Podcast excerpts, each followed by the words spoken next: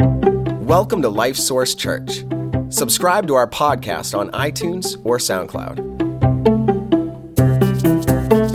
Today, you're going to hear a message from Pastor Walt that we hope encourages you. Well, I've made a few what I call dunce head decisions in my life. You know what I mean by dunce head? Uh, you know, the idea is you look back on this decision, you say, What was I thinking when I did that? Or what was I thinking when I didn't do that? Or what was I thinking when I said that? You know, one of the things, have you ever said anything, the, the words went out, and all of a sudden you went, No, no, come back, right? You couldn't get them back. And, and then I realized at those times, that's right, yeah, I, I wasn't thinking, was I, when I did that? Anybody besides me would be open enough to say, yeah, I've made a few dunce head decisions in my life. Okay? Some of you haven't. That's pretty amazing. Um, but I've also made some really good decisions in my life. Decisions that I have been so grateful for, so glad um, that I made them. And one of those decisions was convincing my wife. She wasn't my wife at the time, but convincing Glenda to become my wife. I don't know if it may took a lot of convincing, I'm not sure. But I remember saying to her some point after we'd been together for a while, we were driving, and I said, You know, I, I love you. And I expected to hear back what? I love you too. And it was just silent. I think I probably asked, Do you love me? And she said, I don't know. How would I know? You know, she, she was only 15 when I started dating her, so um, I was 19. Anyway, so I said, Well, you do love me. and I finally managed to convince her, I guess. And, uh, but so that, what a great decision that was for me to have, you know, my wife, and she's been so, so faithful, so good, so valuable in my, our, my life, our relationship. So publicly thank you. And uh, what a great decision. Um, but it's not the best decision I made in my life. The very best decision I ever made in my life was to receive Jesus Christ as Savior. That was the best decision. I grew up in and around church, you know, heard the stories, and um, but I was in churches that didn't, a church that didn't really believe the stories. They, you know, they taught them for good morals or whatever. And, and so I didn't really hear the gospel until I was 19 years old. And then it took me well over a year to finally really, whoa, wait a minute. If this is true, that means that I, you know, I'm lost. And so the Lord kept after me until I finally one day said, okay, I get it. And I remember April 4th, 1975, and I only know the date not because I have such a great memory, but because I wrote it down. April 4th, 1975, when I finally said, Okay, God, I get it. I have I've sinned against you. My sins have separated me from you. I believe that Jesus died for my sins and rose again. And right now, by faith, I receive Jesus, my Savior. And uh, everything changed. My whole direction in life changed. How I looked at life changed. Uh, not perfectly, and man, am I still a work in progress, even all these years later, you know, still very much a work in progress. Uh, but it was a decision that I never, ever regretted. Now, we've been talking about um, some pretty heavy subjects over the past few months. You know, the scripture raised those subjects, and we've talked about it. And this is heavy, but in a different way. It's heavy in a light way, heavy in a good way, a positive way. Because uh, let me ask you this how many of you would say, you're, you're, confident, you know, yes, that decision you're talking about, Walt, I have made that same decision. I have uh, prayed to receive Christ. And, and, and, raise your hand, yeah, if that's you, right? Okay? Uh, I just want to say to you that that was the best decision you ever made eternal, eternal ramifications. And so that's what we're going to look at. It's, but it's the best decision you ever made was to receive Christ as your Savior. And in our passage of Scripture today, we're going to see three things.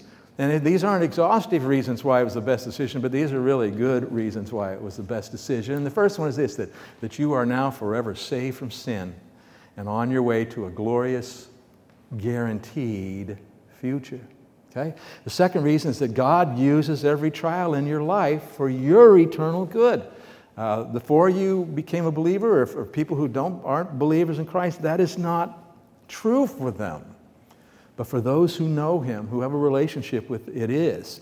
Okay? And the third one is that your personal relationship with Jesus is worth more than anything else in life. And I just say to you that the longer I go in my life, the more true I see that that is. Okay, the more it's a reality of my life. So let's go to 1 Peter, Peter's first letter here. 1 Peter chapter 1, I believe it's page 1390 in the, the uh, Bible that's there in the chairs. And if you don't have a Bible with you, we really, really encourage you to follow along there. Pick up that Bible and turn to page 1390. Now, Peter wrote this letter to uh, Christians who were spread out uh, through, uh, mostly this would have been Asia, Asia Minor, um, with very much a consciousness that he was speaking to Jews who had become Christians, but certainly what he's talking about applies to every Christian, not just Jewish believers. So that means it applies to us as well. All right? So let's Let's uh, uh, pick up in verse 3 and verses 1 and 2. He greets them and tells who he's talking to and, you know, blesses them with, with uh, what, grace and peace. And then verse number 3, he says these words. He says, Blessed be the God and Father of our Lord Jesus Christ, who according to his abundant mercy has begotten us again to a living hope through the resurrection of Jesus Christ from the dead, to an inheritance incorruptible and undefiled, and that does not fade away, reserved in heaven for you. And then there you who are kept by the power of God through faith for salvation, ready to be revealed in the last time.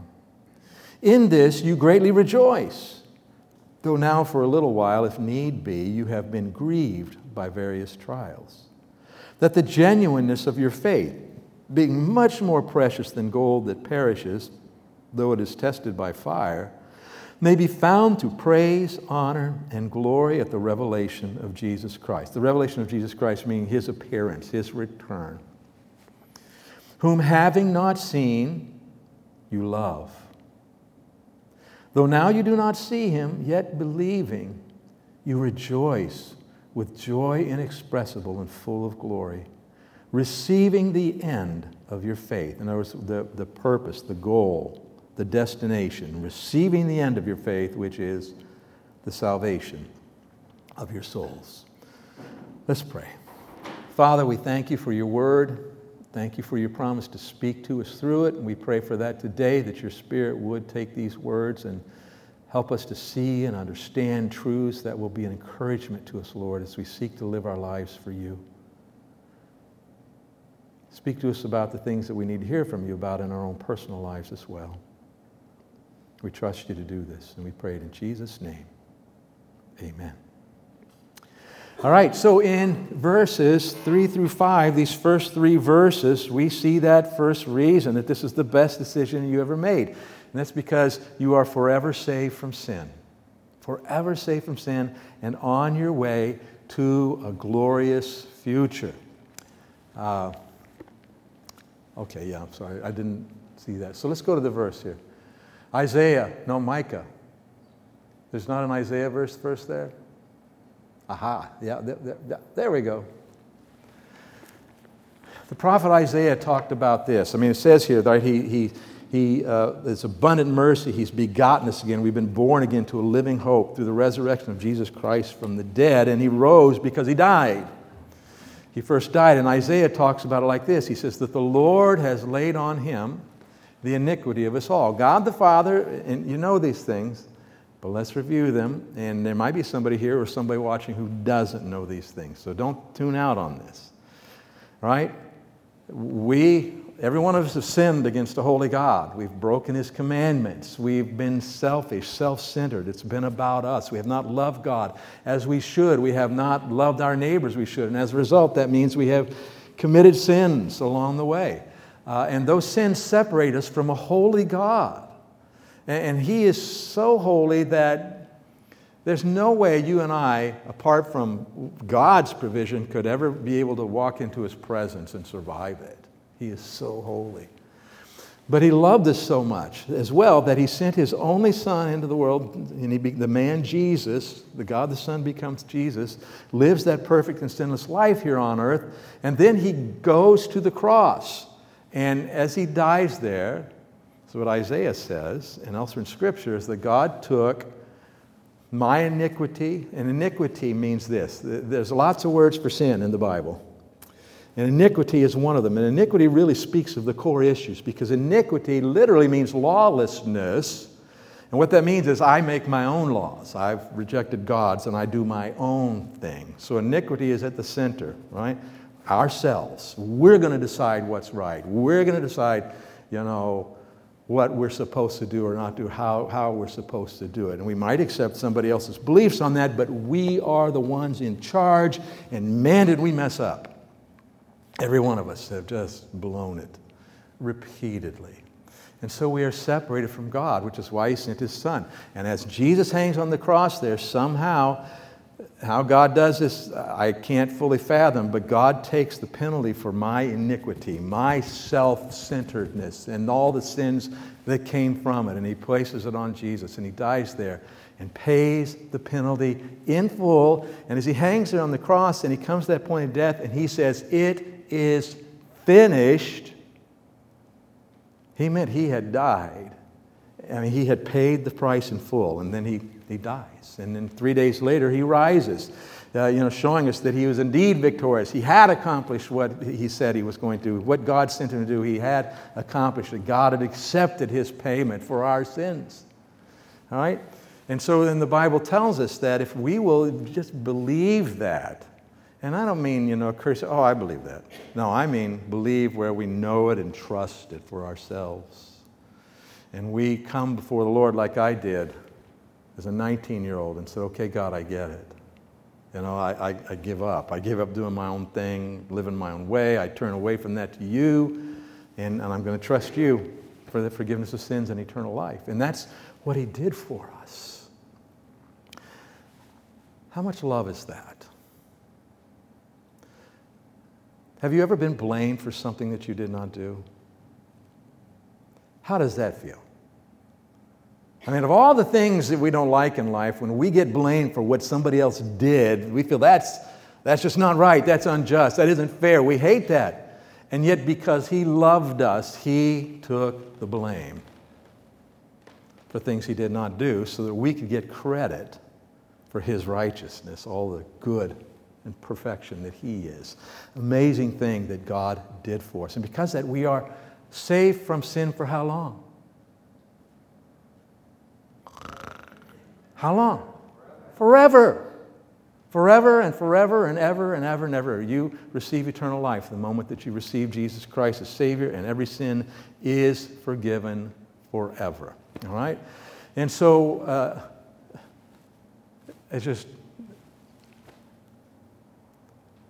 I tell you what, if you decide that you want to do something to really grow in your relationship with Christ, just start later today and take a little time each day over the next few weeks and just ponder what it really means to be saved, what God did for you, what that means about God.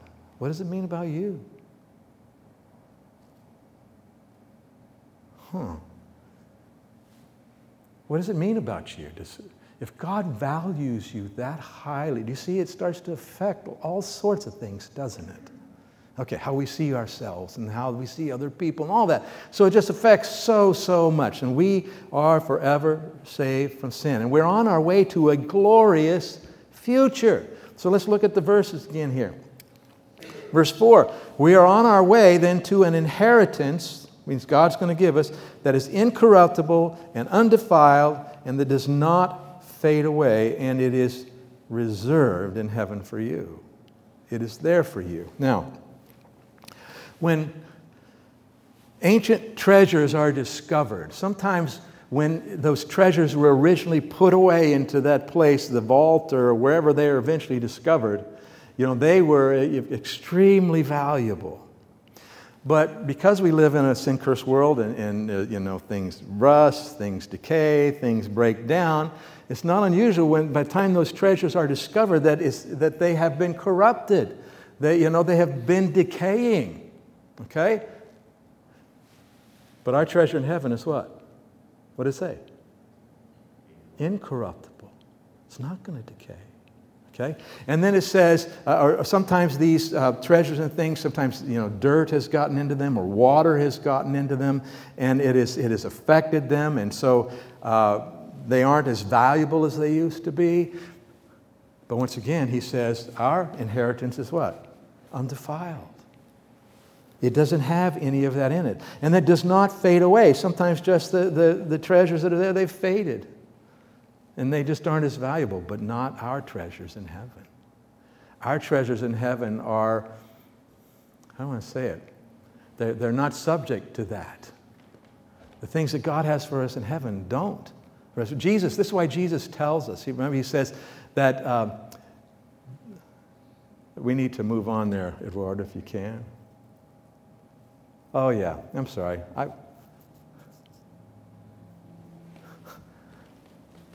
I'm halfway through the sermon, but I'm not. Okay, let me back up. Let me slow down. Let me slow down for a minute. Talk about the sins thing. I meant to do that. So, Micah, in talking about God's people, Israel, had been sinning against God, and then they had repented, and, and he talked about what's going to happen and how God was going to forgive them and what he was going to do for them. And I think this could apply to us as well in our own salvation. And he says to this, he says that to God, You will cast all our sins into the depths of the sea. How deep is the sea? Well, the average depth, they say, is about 12,000 feet, a little over two miles deep. But they really, they don't know that for sure because they've only mapped about 10% of the ocean floors. Okay, but they think that's about the average depth.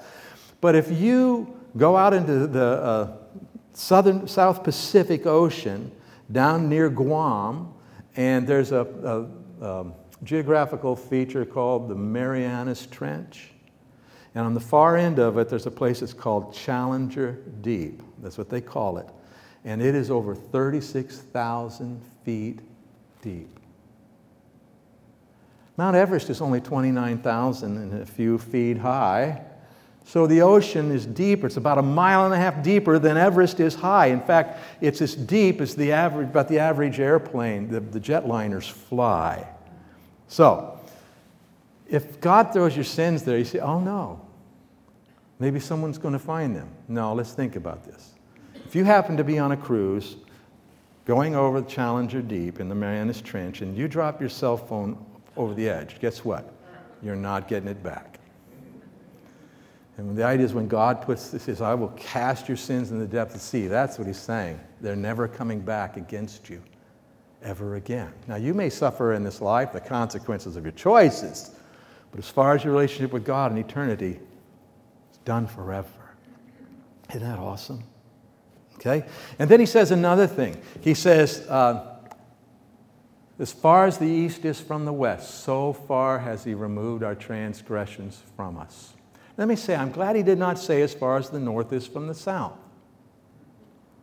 Because if you start at the North Pole and head south, you get to the South Pole, and it's about 12,000, a little over, a little over 12,000 miles away.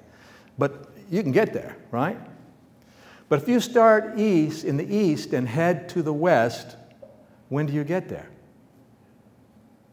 You know, if we start here and we head west and we hit San Francisco in a little over 3,000 miles, we, can we still go west from San Fran? Can we, yeah. So let's say we go another 5,000 miles to Tokyo. Can we go west from there? We'll go about another 6,000 miles and we get to Paris. And can we still go west from there? And we go back, we're here in Boston again, but can we still go west? How long can you go west? Forever. It's like an infinite thing. How far has He removed our sins from us? So far, they can never, they can never be found. They can't come back, okay? It is not going to happen. All right, and then I already talked about the treasures. So go ahead and put up Matthew there, if you would, what Jesus said about the treasures. Go ahead, Edward, if you would, to that one. There we go. Jesus says, Do not lay up for yourselves treasures on earth where moth and rust corrupt or destroy, and where thieves break in and steal, but lay up for yourselves treasures in heaven, where neither moth nor rust destroys, and where thieves do not break in and steal. And then he, he says, For where your treasure is, that's where your heart's going to be. But lay up your treasures in heaven, because treasures in heaven do not fade away, they do not get corrupted, they are not defiled, they do not become impure. And I got a sense that when we get to heaven, we're going to discover that what we actually invested in eternal things, that there's an amazing return on the investment. More than we expected. You know, if you have a 401k or a 403b, something like that, and your company matches the money, right, up to a certain amount, and so you put that money in and it immediately is worth twice as much. Well, I think it's like that, only greater. Much greater in heaven. give you an example. Uh, I just read this week about a couple who got involved in, you know how people go and, and have, do auctions for storage units that get left behind? Well, they went to an auction and they bought a storage unit that had not been paid for. They paid $500 for what was in that storage unit, not knowing what was in it. And in it, they found a safe that had over $7 million cash in it. Now, I don't understand this. You have $7 million cash in a safe, and then you don't make the $75 a month payment on the storage unit. But anyway, so the parent, the previous owners all, so they, they made a connection and they made a deal. Anyway, so they ended up taking $1.2 million. $500 in, $1.2 million out. Now, I'm not saying it's exactly like that, but I got to tell you, I think that's the idea. We, we make, you know, what seem like small sacrifices here. We either in our time or our money or uh, our resources, whatever, and we invest it in the kingdom of God and the work of God, that when we get to heaven, we're going to discover wow, my storage unit has amazing things in it. uh, and I got to think,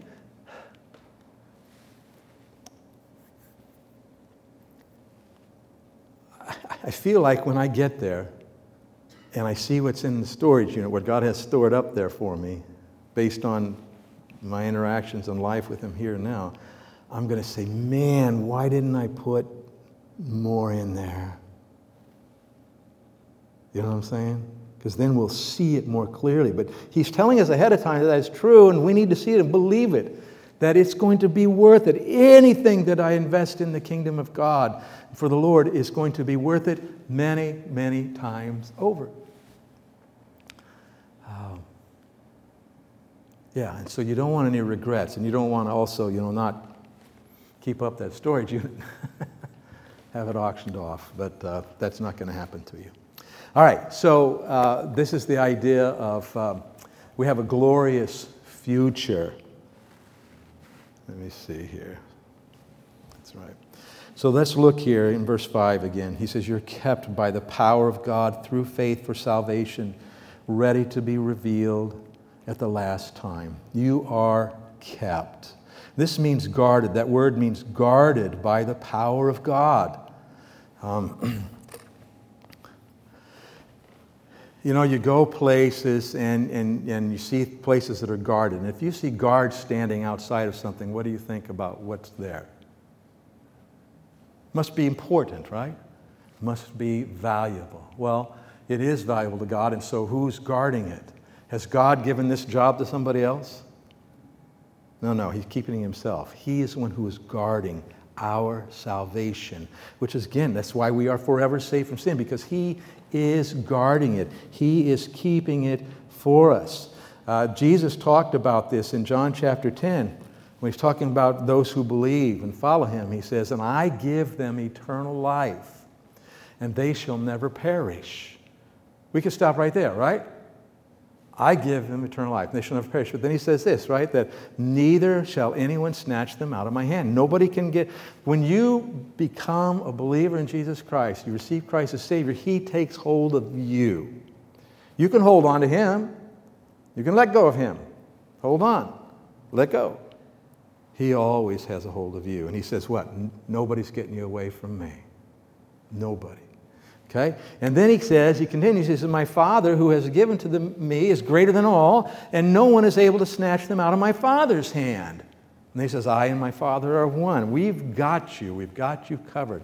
He is keeping your salvation. Do you start to see again why this is probably the greatest, not probably, why it is the greatest decision you ever made? Because God is holding on to you. All right. So let's, let's continue here. Let's go to verses 6 and 7 now. He says, In this you greatly rejoice. Though now, for a little while, if need be, you have been grieved by various trials, that the genuineness of your faith, being much more precious than gold that perishes, though it is tested by fire, may be found to praise and honor and glory at the revelation of Jesus Christ until the end. So he talks here about the trials.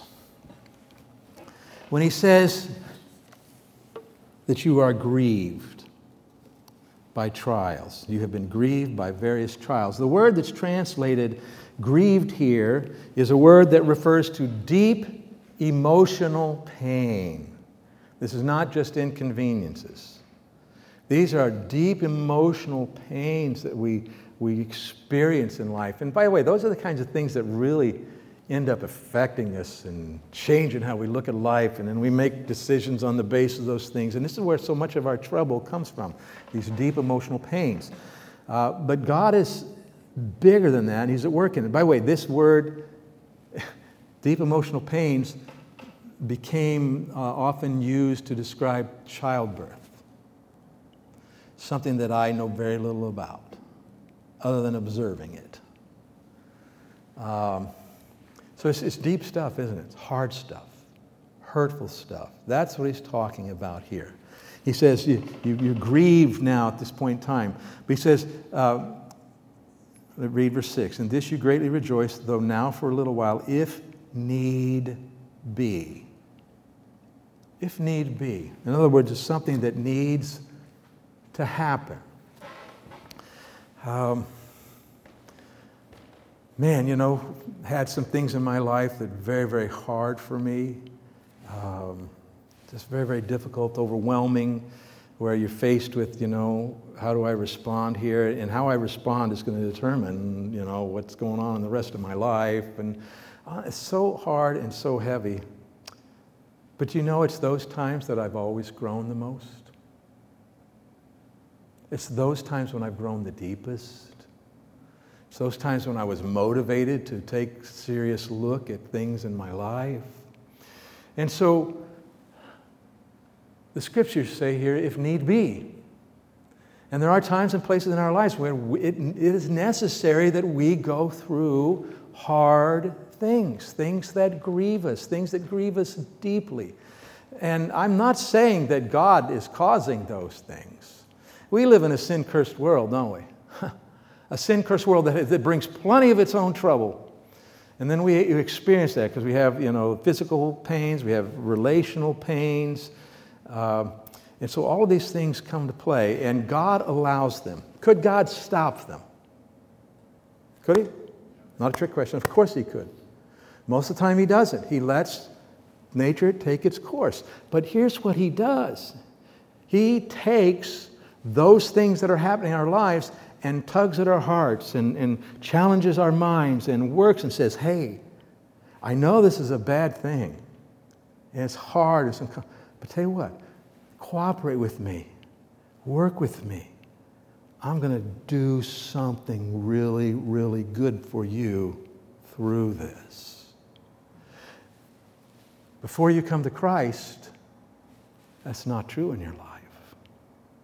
But once you come to Christ, God goes to work, and He doesn't let any of those things go to waste. He, he knows how to work in our lives to get us to see something different, to make a different decision, or to maybe to be confirmed in, in what we know is true and right.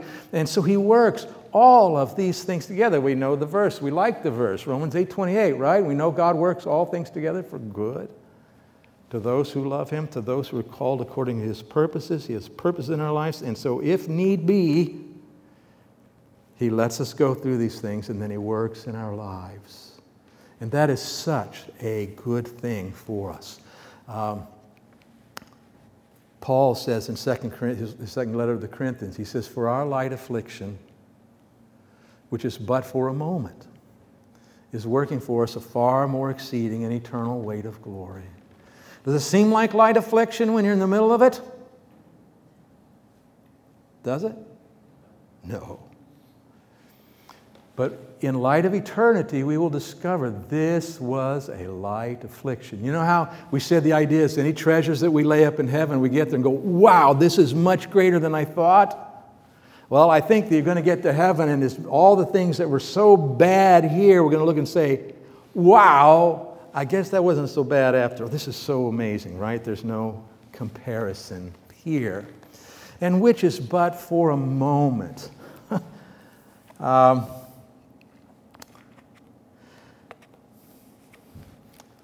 so, you know, I like to play around with math and numbers and stuff. So I'm just trying to figure out. So let's say you live 80 years and all 80 of your years are terrible. I mean, really. All 80, you know, anything bad can happen, happen to you all the time. 80 years of terribleness. Do you understand, and it's hard for even to get the head around, but you understand that a, a million years with Christ in eternity, that'll seem like a couple of days in comparison? When you make 10 million years, it'll be a couple of hours in comparison. Just but for a moment in comparison to eternity. And I, I, I don't think we're going to have to wait a million or 10 million years to figure that out. I think when all of a sudden we leave this boundary and all the limitations here, that we are going to discover and have, all of a sudden we have a different view of eternity. We see it different. We understand it differently. And, and, the idea is we will see is, wow, what, you know, all this, we already talked about what God did through it and what He did in our lives and, and the amazing thing that it is, all of these trials that went on and how God worked. Uh, a man named Larry Strickland, I don't know if he's out of prison yet, uh, but he's 62 years old, and 43 of those years he spent in prison for a crime he did not commit. Okay? Because as the years went on, eventually the, one of the victims of the crime, there was someone murdered and someone assaulted, and this person had identified him as, as the guy. Later on, she got to thinking about it and realized, you know what, I don't really know that it was him. And it turns out that two other people actually, Uh, however they got to them, confessed to the crime and were sent to jail and spent 10 years and got out. Well, Larry Strickland was still in jail. And they're working to try to get him out, to get somebody to make the right decision here. 43 years out of 62. Now, if he is a believer, and based on some of his statements, it kind of makes me think he is. But if he's a believer, you know what happens when his life is over? He's going to say, Wow, my light affliction, which was just but for a little while. You know, you can't even compare to what God is doing for me here. Nobody's going to get to heaven and say, That wasn't worth it. No, you will say, Wow, was it worth it? It was worth it in so many ways. Um, Glenn and I were talking this week about how God works in our lives through the trials. And, you know, about how obviously in our lives the things that were the hardest are where we grew the most and learned the most. Um, and we were talking about how God is always at work in our lives in those ways. He's always working there. He's always working for our eternal good. He's always working to get us to be more like Christ. And, and He's faithful. And He's working in ways. And what our realization was as we talked is that I bet He's doing a lot more than I even know. The part I know is amazing. But He's at work behind the scenes doing more than I even realized. And is that a reason to rejoice? Yeah. You say, Well, I don't know what he's doing. Yes, but do you know that he's doing it? See, you don't know what he's doing, but you can know that he is doing. All right. And so this is why James tells us. He says that, my brethren, count it all joy when you fall into various trials. Count it joy because God is working. That's another thing that we have come to, and, and we don't like it when something all of a sudden, boy, this is not good, this is bad, this is hard. I, you know, my natural tendency to be just to run away from this. But wait a minute. God is doing something that's going to be worth it forever. I don't know what it is, but I know that He's doing it. And so do you. We can rejoice. You see why receiving Christ is the best decision you could ever make? Because it makes all of these trials worth it. Okay? All right, let's continue here. The third thing, your personal relationship with Jesus is worth more than anything else in life. And Peter talks about it this way. Verse 8, he said, Whom having not seen, you love. Though now you do not see him, yet believing. Um, my, my general practice is, and it, it doesn't always happen, I, it, it doesn't happen every day, but my general practice is to sit down some point every day and just be there with the Lord. Now, the Lord's always with me. but when I sit and I, I focus and say, okay, Lord, you're here and I'm, I'm with you and I want to know you. I want you to have your way in my life. I, you know, I have needs, all those kinds of things. Look to His Word. But those times are more and more precious to me the longer I do it. It's like getting together with an old friend. Had the opportunity to do that this summer. Went someplace and got together with an old friend for years, and it's like we struck up and like we had never been apart. Jesus is like that, only better. And you know, as we focus on these things and understand what He's doing, we come to love Him. We love Him because He first loved us and how He, he loved us. Um, and I just want you to just think about this our personal relationship with Jesus Christ. We, we love Him even though we don't see Him. We haven't seen Him. We, love, we believe Him even though we don't see Him. And look in verse 8. What's, what's the deal? Whom having not seen you love, though now you do not see Him, yet believing, you rejoice with joy inexpressible. Joy you can't put into words. And I would say to you that that is, that is what you can experience in your relationship with the Lord. And there's lots of times when life is so much upheaval and you're, you're talking to the Lord or you're just commiserating over life in His presence, you and you don't always think. But I got to tell you that um, as you do that faithfully, you pursue your relationship with the Lord, there will be those times where all of a sudden you will have joy inexpressible. Joy that you can't put into words, a satisfaction, a peace. And not in a weird way, but an awareness of the presence of God in your life. And that's what he says, full of glory, full of God. We can experience that. But let's talk about this relationship that God has with us because why do we love Him? Somebody knows the answer. Because He first loved us. It was His love toward us that initiated. So let's, let's, let's think about that for just a little bit. In the book of Jeremiah, God talking to His people says, Yes, I have loved you with an everlasting love. Therefore, with loving kindness, I have what? Drawn you.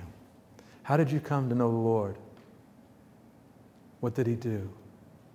Through circumstances and people and your own heart, He, he drew you.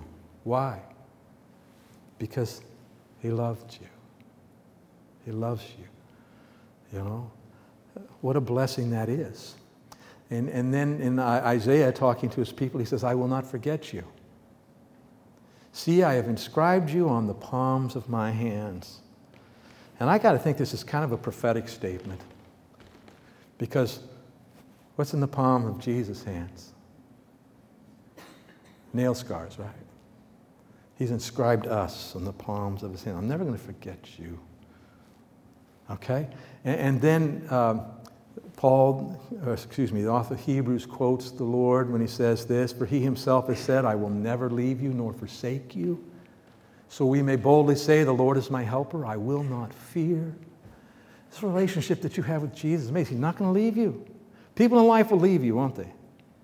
I bet every one of us in life have been abandoned by someone that we didn't want to abandon us. He never will. And because that, because he's always there, we don't have to be afraid we can walk faithfully with Him. And then a verse that we all know so well, a couple of them from Psalm 23 Yea, though I walk through the valley of the shadow of death, I will fear no evil, Why? Because I'm so smart? I'll fear no evil because I'm so strong. I will fear no evil because you, God, are with me. You're with me here. That's the relationship that we have with Him. He is always with us so that we can then say, And I will dwell in the house of the Lord forever. This relationship will go on forever.